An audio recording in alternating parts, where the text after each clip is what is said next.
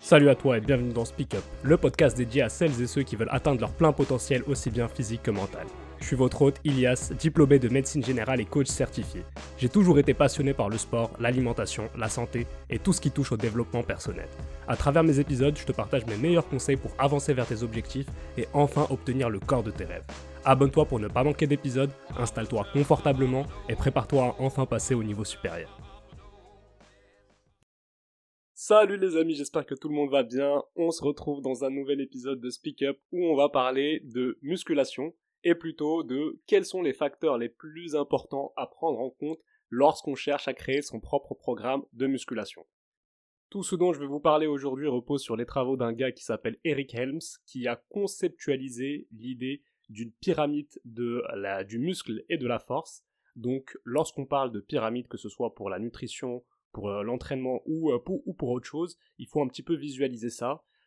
Euh, une pyramide, on va dire qu'elle est constituée de plusieurs étages et plus on avance vers le haut de la pyramide, plus les choses dont on va parler vont avoir de moins en moins d'importance. Donc vraiment, tout ce qui est en bas, c'est très important, c'est ce qui va te donner la majorité des résultats, et plus on avance dans la pyramide, et moins ça a d'importance. Et donc on rentre tout de suite dans le vif du sujet. Tout en bas de la pyramide, on va avoir une notion qui est hyper hyper importante, ça va être la notion d'adhérence. Garde en tête vraiment que si tu peux avoir le meilleur programme de musculation au monde, si c'est un programme qui ne te plaît pas, si tu, tu, tu, n'éprouves pas de plaisir, si ça te donne pas envie d'aller t'entraîner, et eh ben dans ce cas-là, tu ne vas pas progresser parce que tout simplement tu ne t'entraîneras pas. Donc le plus important lorsqu'on parle de musculation comme lorsqu'on parle de programme alimentaire, d'alimentation dans, dans son ensemble, ça va être de trouver quelque chose qui te correspond à toi, parce que ce qui te correspond à toi ne peut-être ne me correspondra pas forcément à moi, et ce qui me correspond à moi ne va pas correspondre à une autre personne. C'est pour ça qu'on est tous différents et il faut forcément trouver un programme qui correspond sur lequel tu progresses, un programme qui te donne envie d'aller à la salle, de tout casser, et c'est ça le plus important. C'est pour ça qu'on parle d'abord d'adhérence et que c'est la notion la plus importante. Donc, avant de réfléchir à quel est le meilleur programme d'entraînement, est-ce que c'est le push-pull legs, est-ce que c'est le upper-lower, est-ce que c'est le full body, est-ce que c'est le split, tout ça, ça vient en second temps. Il faut que tu te dises, quel que soit ton niveau, quel format me va me donner le plus de plaisir et quel format va me donner envie d'aller à la salle pour faire en sorte que je rate pas mes séances et pour que bah forcément je progresse sur le, euh, sur le, sur le format que tu as choisi. Donc tout en bas de la pyramide en numéro 1 on va avoir l'adhérence au programme d'entraînement. Ensuite, on va monter d'un étage et on va avoir trois paramètres qui sont super super importants qui sont le volume, l'intensité et la fréquence. On va définir un petit peu tous ces, euh, tous ces termes un peu farfelus ensemble. Tout d'abord, lorsqu'on parle de volume, généralement, on parle de nombre de séries par groupe musculaire par semaine. Je te donne un exemple. Imaginons que tu fasses 4 euh, séries de développé couché le lundi, ensuite que tu fasses 4 séries de développé incliné le mercredi et que tu fasses, je sais pas moi, 4 séries de écarté à la poulie, ensuite le, euh, ton dernier jour d'entraînement, on va dire le vendredi, et eh ben dans ce cas-là, tu auras accumulé au total sur la semaine 12 séries sur les pectoraux. Parce que, que ce soit le développé couché, le développé incliné ou l'écarté à la poulie, ce sont trois mouvements qui bossent majoritairement tes pectoraux. Forcément, il y aura un petit peu tes épaules et tes triceps qui vont aussi rentrer en jeu, mais le groupe musculaire qui est directement ciblé par ces mouvements-là, bah, ça va être les pecs, et c'est pour ça qu'on parle de, euh, au final, tu auras un volume de 12 séries sur les pectoraux sur cette semaine-là. Et ben ça va être exactement pareil pour tous les autres muscles. Si euh, tu fais du rowing câble, 4 séries de rowing câble le lundi, 4 séries de tirage euh, horizontal à, à, la barre le mercredi et encore, je sais pas moi, 4 séries de rowing haut aux haltères le vendredi, bah pareil, tu auras accumulé 12 séries sur euh, les muscles qui sont responsables donc du coup d'un mouvement de tirage horizontal, notamment bah, les trapèzes, euh, les trapèzes moyens. Donc c'est ça, lorsqu'on parle de volume, on parle, garde en tête qu'on parle de nombre de séries par groupe musculaire par semaine. Et généralement, on va recommander entre 10 à 20 séries par groupe musculaire par semaine, et c'est là où on va être exactement dans la fourchette la plus optimale pour prendre du muscle. Forcément, lorsque tu es débutant, bah, on va plutôt te recommander 10 à 12 séries par semaine parce que c'est déjà largement suffisant pour commencer. Mais plus tu avances euh, dans la pratique, plus ton niveau euh, est avancé, bah forcément tu auras besoin d'un peu plus de séries par semaine pour progresser, pour accumuler du volume et pour euh, prendre de plus en plus de muscles. Donc ça c'était la notion de volume. Garde en tête que le plus important lorsque tu vas essayer de créer par toi-même ton programme d'entraînement, ça va être d'avoir au minimum 10 et au maximum 20 séries par groupe musculaire par semaine.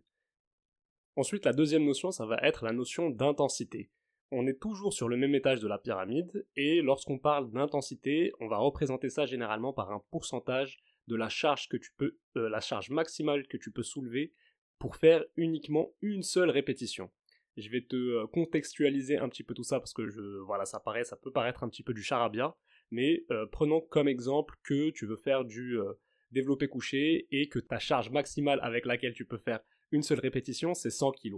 Donc si je te mets 100 kg sur la barre, tu peux faire vraiment une seule répétition et pas une de plus. Et ben dans ce cas-là, ta charge maximale c'est 100 kg et pour travailler dans une généralement on recommande de travailler dans une intensité de 75% à 85% en fonction euh, de ton, niveau.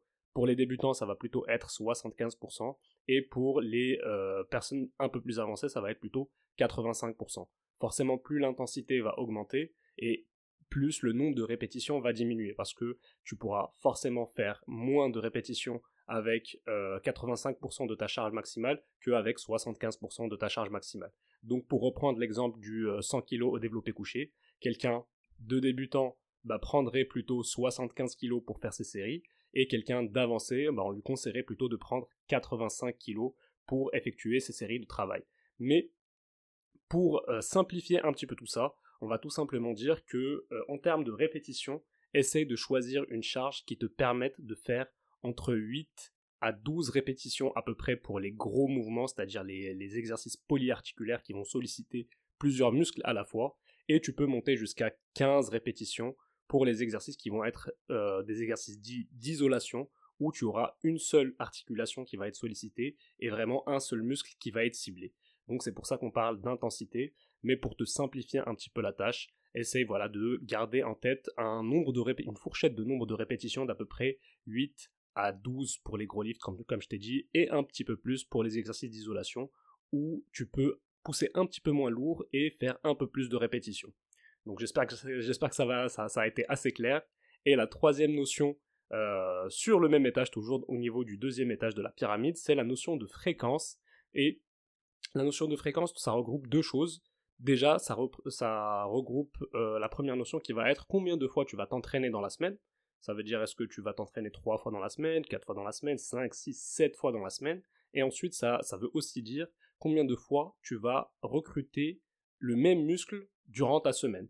Est-ce que tu vas bosser le muscle une seule fois dans la semaine? Est-ce que tu vas le bosser deux fois dans la semaine? Est-ce que tu vas le bosser trois fois dans la semaine? Et ça, ça va forcément dépendre du format que tu auras choisi, du format d'entraînement que tu auras choisi. Si tu prends le cas d'un split classique, c'est-à-dire où tu vas entraîner un groupe musculaire par jour, bah forcément, à la fin de la semaine, tu auras entraîné chaque groupe musculaire qu'une seule fois dans la semaine. Par contre, tu auras accumulé sûrement beaucoup plus de volume par jour parce que bah, euh, forcément, bah, si tu fais euh, un jour les pecs, bah, tu, vas faire, tu vas faire plusieurs exercices de pecs sur ce jour-là.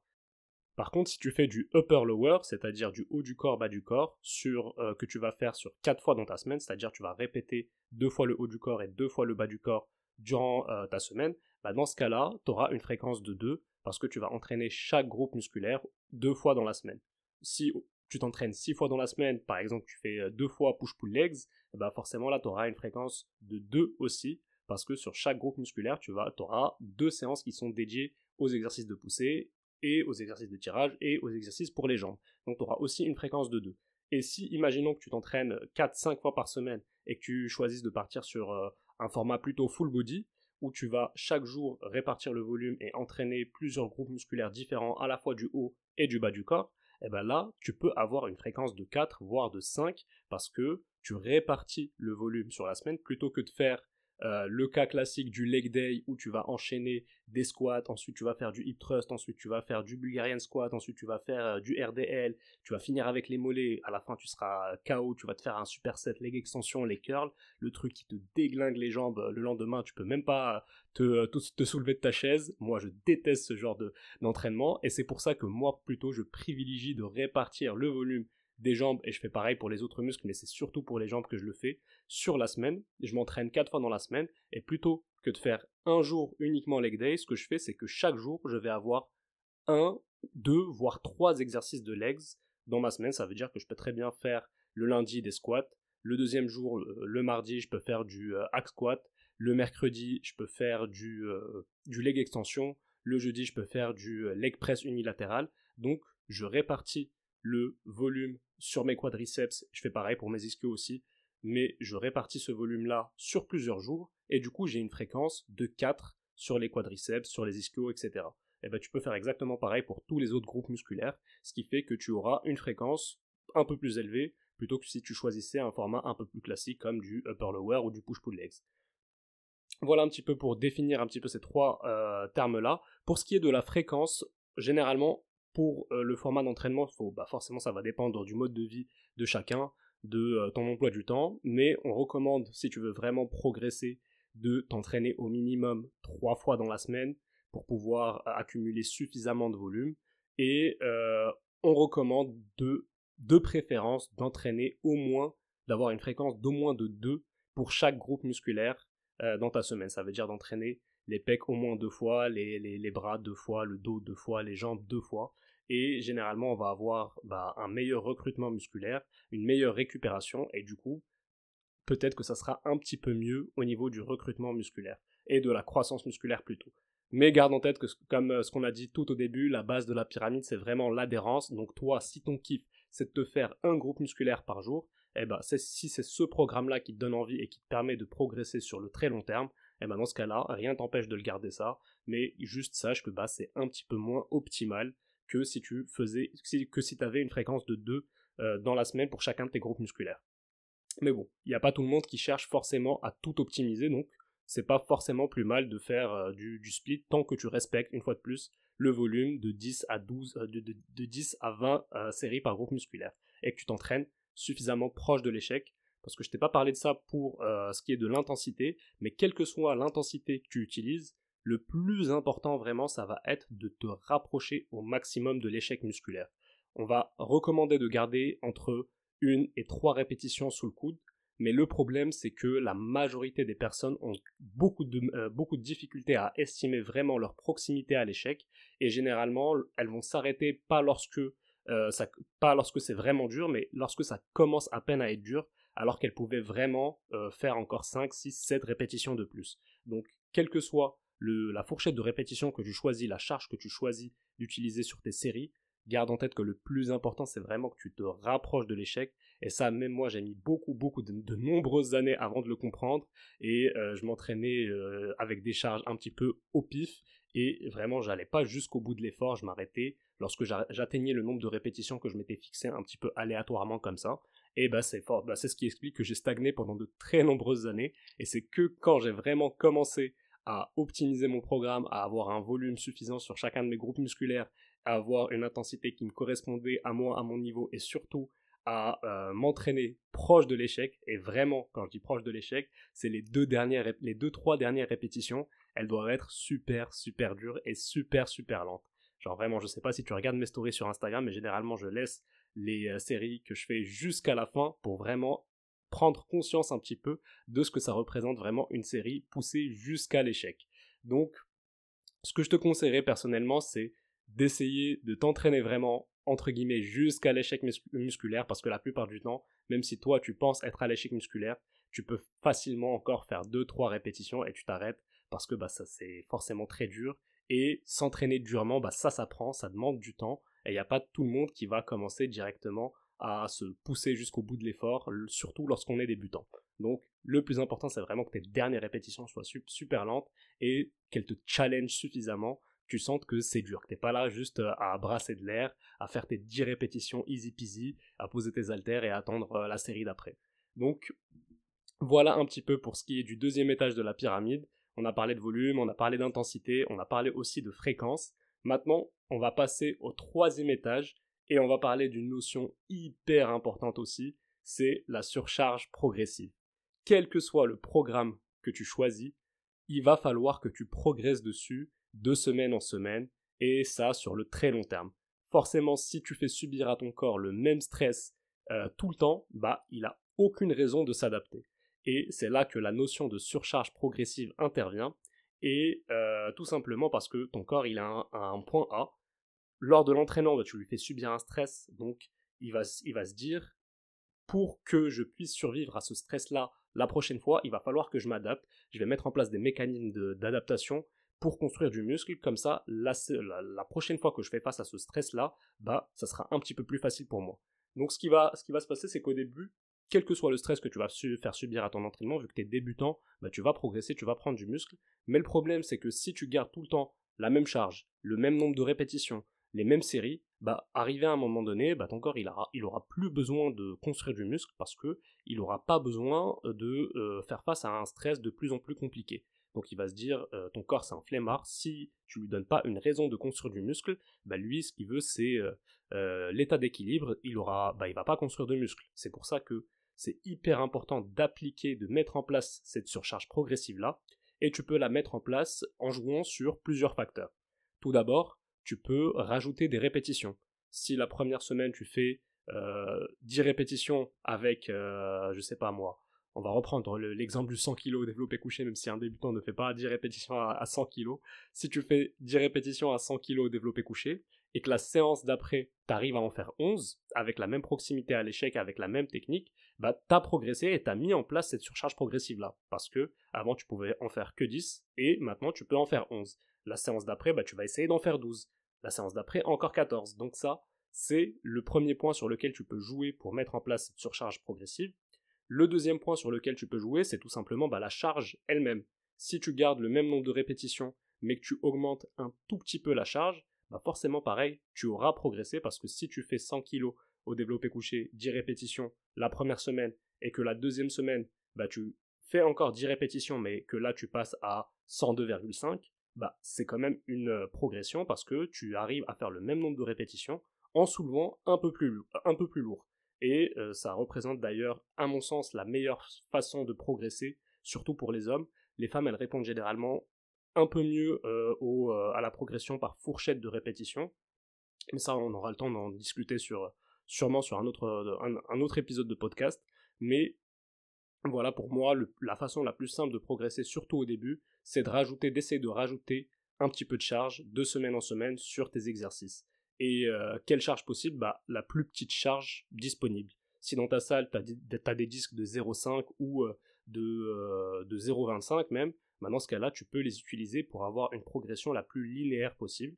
Mais si dans ta charge forcément les, les plus petits disques euh, auxquels tu as, accès, ça va être des disques de 1.25 ou 2.5. Euh, Dans ce cas-là, ça va être un peu plus dur d'appliquer ce genre de surcharge progressive là, parce que de passer de 100 euh, à 101 kg par exemple, c'est assez facile entre guillemets, mais passer de 100 à 102 kg, c'est déjà un énorme palier franchi et il n'y a pas tout le monde qui peut faire le même nombre de répétitions lorsque tu rajoutes 2,5 kg ou 5 kg d'un coup comme ça. Donc dans ce cas-là, ça va peut-être être plus intelligent de passer sur une surcharge avec euh, en rajoutant des répétitions jusqu'à atteindre un certain palier, et là tu rajoutes du poids et tu recommences le processus. Ensuite, tu peux aussi jouer sur la technique d'exécution, ça représente aussi une forme de surcharge progressive, parce que si tu fais le même mouvement, enfin si tu fais euh, ton, ton, mouvement avec une charge fixe, que tu fasses le même nombre de répétitions mais que tu améliores la forme, bah forcément tu auras progressé sur ce mouvement-là parce que euh, bah, il y aura des adaptations à la fois musculaires mais aussi nerveuses qui font que tu auras progressé, tu maîtrises mieux le mouvement, c'est une forme de surcharge progressive.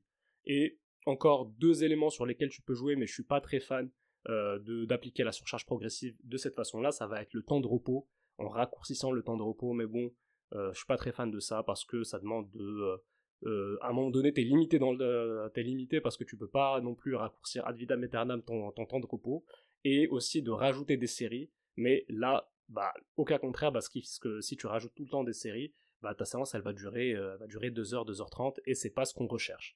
Donc, voilà un petit peu comment appliquer cette notion de surcharge progressive, qui est vraiment quelque chose d'hyper, hyper, ultra important. Si tu veux progresser sur, sur le long terme, il va falloir que tes séances soient un tout petit peu plus difficiles que les, euh, que les semaines précédentes. C'est non négligeable, c'est vraiment un point hyper hyper important. Et ça aussi, j'ai mis trop, malheureusement, de, nombreuses années avant de le comprendre, et surtout avant de comprendre. Avant, j'avais, j'avais conscience que c'était important, mais je savais pas comment mettre en place concrètement euh, cette notion de surcharge progressive dans mes entraînements. Je savais pas quand est-ce que je devais euh, augmenter le poids, quand est-ce que je devais augmenter le nombre de répétitions. Donc je, comprends que ça, peut, ça puisse paraître un petit peu, euh, un petit peu flou pour tout le monde et surtout pour les débutants. Mais c'est pour ça que mon conseil, ça serait vraiment au début de soit d'acheter un programme déjà tout fait qui te permette, qui explique exactement tout, comment faire pour progresser, et comme ça, bah, tu poses le cerveau et t'appliques, et en appliquant, bah, tu vas comprendre un petit peu mieux comment ça marche, ou sinon de te faire accompagner par un coach et de lui demander directement, de, lui poser ces questions-là, pour euh, comprendre un petit peu le pourquoi du comment et de ne pas appliquer sans forcément te poser de questions et sans forcément comprendre. C'est pour ça que bah voilà, c'est vraiment hyper important. Ensuite, on va monter encore d'un étage et on arrive au quatrième étage qui est la sélection des exercices. Alors pour ça, euh, faut pas vraiment trop. après, ça, selon moi, faut pas trop se casser la tête avec quel exercice, quels sont les exercices les plus optimaux euh, lorsqu'on parle euh, de, musculation, parce que là, on va rentrer vraiment dans l'optimisation. Les trois premiers étages, c'est vraiment ceux qui vont te donner allez, 80% de tes résultats. Et à partir de la sélection d'exercices, là, on va rentrer un petit peu plus dans l'optimisation. Et bah, ça, va, ça va dépendre bah, de ton envie euh, d'optimiser ou pas, et surtout bah, du matériel auquel tu as accès. Il n'y a pas tout le monde qui a accès à des machines de fou, il n'y a pas tout le monde qui a accès à, à, des salles avec ultra bien équipées. Donc à partir de là, là on va chipoter un petit peu plus sur l'optimisation. C'est pas le plus important. Le plus important, une fois de plus, c'est vraiment la base de la pyramide. Donc l'adhérence, le volume, l'intensité, la fréquence et la surcharge progressive mais on va quand même en parler. Donc, de la sélection des exercices, moi je suis plutôt de ceux qui recommandent de choisir des euh, exercices, des schémas de mouvement plutôt, c'est-à-dire de réfléchir avec des, euh, euh, schémas de, poussée, de tirage, de choisir 3-4 exercices sur chaque groupe musculaire, des exercices, une fois de plus qui te plaisent, et de les garder le plus longtemps possible pour pouvoir progresser dessus. Il y a souvent le débat qui dit est-ce que je dois utiliser des charges libres? Est-ce que je dois utiliser des machines? Est-ce que je dois utiliser des câbles? Quel exercice est le mieux pour tel, pour tel muscle, etc. Bah, une fois de plus, ça va dépendre, mais il n'y aura pas une énorme différence si tu fais du chest press à la machine, si tu fais du développé couché à la barre, si tu fais du développé couché aux haltères, ou si, tu fais aussi du chest press à la poulie. Le plus important, c'est que tu aies un volume suffisant, que tu aies une proximité à l'échec qui, qui soit suffisante aussi, et que euh, tu progresses dessus sur le mouvement que tu auras choisi de semaine en semaine. C'est vraiment ça le plus important. Donc pour ce qui est de la, sélection des exercices, voilà, ça, ça dépend de chacun. Euh, moi j'aime bien incorporer un petit peu des trois. S'il y a des machines qui vont être intéressantes euh, dans ma salle de sport, bah, je vais les utiliser pour certains mouvements. Pour d'autres mouvements, je vais utiliser la barre parce que bah, ça, comme, ça présente un peu plus d'avantages parce que euh, tu, peux, euh, tu peux porter beaucoup plus lourd, la mise en place elle est un peu plus facile. Pour d'autres exercices, je vais utiliser les haltères parce que tu auras une liberté de mouvement bah, beaucoup mieux que à la barre guidée ou euh, à la barre ou à, aux machines. Donc voilà, il y a les, trois présentent leurs avantages et leurs inconvénients. Et du coup, pourquoi se priver de des machines, des poulies ou des barres ou des haltères lorsqu'on peut incorporer un petit peu des quatre dans le programme d'entraînement? Et ça apporte toujours un petit peu de variation ça rapporte un peu, plus de fun. Donc, euh, bah, moi, je suis, euh, voilà, je suis de, ceux qui recommandent d'essayer de trouver euh, plusieurs variations sur. si tu as accès à des bonnes machines, pourquoi ne pas les utiliser? Si tu as accès à des poulies, bah, tu peux aussi les utiliser sur certains mouvements. Et toujours les haltères, les barres, c'est vraiment des classiques. Il n'y a pas de mal aussi à incorporer certains mouvements dessus. Ensuite, on va monter d'un étage et on va parler des temps de repos. Moi personnellement, je suis pas fan des temps de repos fixes Généralement, euh, que ce soit sur les réseaux, sur, sur Internet, de manière générale, on va conseiller des temps de repos entre à peu près 1 euh, minute 30 jusqu'à 3 minutes 30, parfois 5 minutes pour les gros mouvements, donc euh, tout ce qui va être exercice polyarticulaire. Mais je pense que le plus important, c'est que tu... c'est, enfin, c'est pas important d'être là à se chronométrer à la seconde près. je te recommande plutôt de tout simplement de faire ta série, de te poser, d'attendre que ton, euh, ta fréquence cardiaque elle rediminue un petit peu, que tu te sens prêt mentalement à réattaquer ta série, que tu reprennes ton souffle, et une fois que tu te sens à la fois prêt physiquement et mentalement, de attaquer ta série suivante sans forcément te casser la tête avec un temps de repos fixe. Forcément, le but du jeu, ça va être à la fois de ne pas, ne pas prendre des temps de repos trop courts, parce que dans ce cas-là, bah, tu seras un peu plus fatigué et tu pourras pas reproduire un effort maximal sur tes séries d'après, et de ne pas prendre un temps de repos qui va être trop long, parce que dans ce cas-là, bah, ce, qui va, se passer, c'est que tu vas trop rallonger ta séance de muscu et tu vas passer 2-3 heures à la salle, et une fois de plus, c'est pas le but. Donc, trouver le juste milieu, un temps de repos qui va te permettre, bah là, on va dire, entre 2 minutes, 1 minute 30 jusqu'à 3, 3 minutes 30. Et euh, forcément, ça va dépendre aussi de ton programme. Sur des gros exercices comme le développé couché, le squat, le, euh, les tirages horizontaux, etc., les mouvements euh, polyarticulaires, bah forcément, ils vont être un peu plus taxants et tu vas te sentir un peu plus fatigué au niveau du cardio et tu auras besoin peut-être d'un peu plus de temps de repos que sur des exercices d'isolation, que ce soit par exemple sur des leg extensions, des leg curls ou des curls euh, pour les biceps ou des extensions triceps aussi, bah, vu que c'est des exercices un peu plus faciles entre guillemets et moins taxants, bah, tu auras besoin d'un temps de repos qui va être forcément plus court. Donc voilà, gardez en tête à peu près entre 1 minute 30, 2 minutes, 3 minutes jusqu'à 3 minutes 30 de temps de repos entre tes séries, mais pas besoin d'être là à te chronométrer, montre euh, Apple Watch à la main avec euh, ou ton téléphone à la main et d'essayer de pile respecter euh, euh, un temps de repos fixe. Et enfin, tout en haut de la pyramide, donc euh, si je dis pas de bêtises, on est au sixième étage, on va retrouver les tempos d'exécution. Alors pour ce qui est des tempos d'exécution, il y en a, il y en a, il y en a, il y a certains coachs qui mettent beaucoup d'accent dessus et qui veulent que leurs élèves respectent à la lettre des tempos déjà prédéfinis. Alors déjà, qu'est-ce que c'est un tempo d'exécution? C'est tout simplement la vitesse à laquelle tu vas effectuer ton, mouvement, que ce soit sur la phase excentrique, donc euh, généralement lorsque tu vas, par exemple sur du développé couché, quand tu vas descendre, euh, que ce soit les haltères ou la barre, ça va être aussi le, est-ce que tu vas marquer des temps de pause, que ce soit en haut ou à la fin du mouvement, et le, temps encore euh, que tu vas utiliser sur ta phase montante, donc la phase concentrique. Et généralement, ça va être écrit avec des 2-0 X0, c'est-à-dire 2 secondes de descente, 0 euh, secondes de pause en bas, explosif la montée et 0 secondes euh, de pause en haut du mouvement ou des 4, 0, 1, 0, des trucs comme ça. Mais pour moi, pas besoin de se casser la tête avec des tempos d'exécution.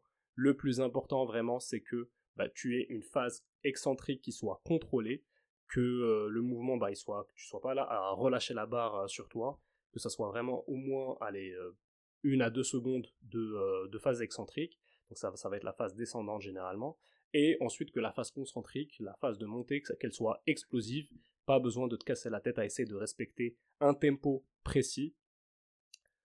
Pour 99% de la population, peut-être que c'est pas pas recommandé, surtout si t'es si es débutant. Alors pour tes lorsque t'es débutant, tu peux essayer de ralentir encore plus la phase excentrique parce que ça va te permettre de bien visualiser le schéma de mouvement et de bien intégrer ça pour vraiment maîtriser le mouvement avant de commencer à charger. Et aussi les, tempos d'exécution, ils vont être euh, intéressants à utiliser pour euh, des personnes qui reviennent de blessures, pour euh, on va dire avoir plus de tension mécanique, et aussi pour les vieux, parce que ça va mettre moins de contraintes sur les articulations et ça peut nous permettre d'avoir un meilleur recrutement musculaire. Mais sinon, lorsque bah, si, si t'es pas dans ces situations-là, pas besoin de te casser la tête, selon moi, avec des tempos d'exécution. C'est pas pour rien que c'est tout en haut de la pyramide, c'est parce que c'est ce qui a le moins d'importance. Vraiment, si tu veux pas te casser la tête avec de l'optimisation, une fois de plus, garde en tête que le plus important, ça va être d'adhérer à ton programme, d'avoir 10, un volume suffisant, 10 à 20 séries, une intensité, une proximité à l'échec suffisante, garder maximum 2-3 répétitions de réserve sous le coude, d'avoir une fréquence d'entraînement d'au moins 2 d'entraîner chaque groupe musculaire deux fois dans la semaine, d'appliquer une surcharge progressive, soit via les répétitions, soit via la charge de semaine en semaine, et juste en faisant ça, tu auras déjà 80-90% des résultats. Ensuite, si tu veux optimiser, tu peux te renseigner un petit peu plus sur la sélection des exercices, le chronométrer, le temps de repos pour vraiment standardiser toutes tes séries et voir quel tempo d'exécution tu pourrais faire, surtout pour ralentir la phase excentrique. Mais vraiment, selon moi, pas besoin de se casser la tête avec ça. Voilà, j'espère que cet épisode t'aura plu, j'espère que tu auras appris plein de nouvelles choses en ce qui concerne euh, les termes généralement utilisés lorsqu'on parle de programme d'entraînement de musculation. J'espère que t'as kiffé, je te dis du coup à très vite pour un nouvel épisode de Speak Up. Ciao ciao Merci à toi d'avoir écouté cet épisode jusqu'à la fin. Si t'as apprécié et que t'as envie de soutenir le podcast de manière totalement gratuite, n'hésite pas à le partager, à t'abonner, à laisser 5 étoiles et un avis sur Apple Podcast et Spotify. Encore merci et à très vite pour un nouvel épisode de Speak Up. Ciao ciao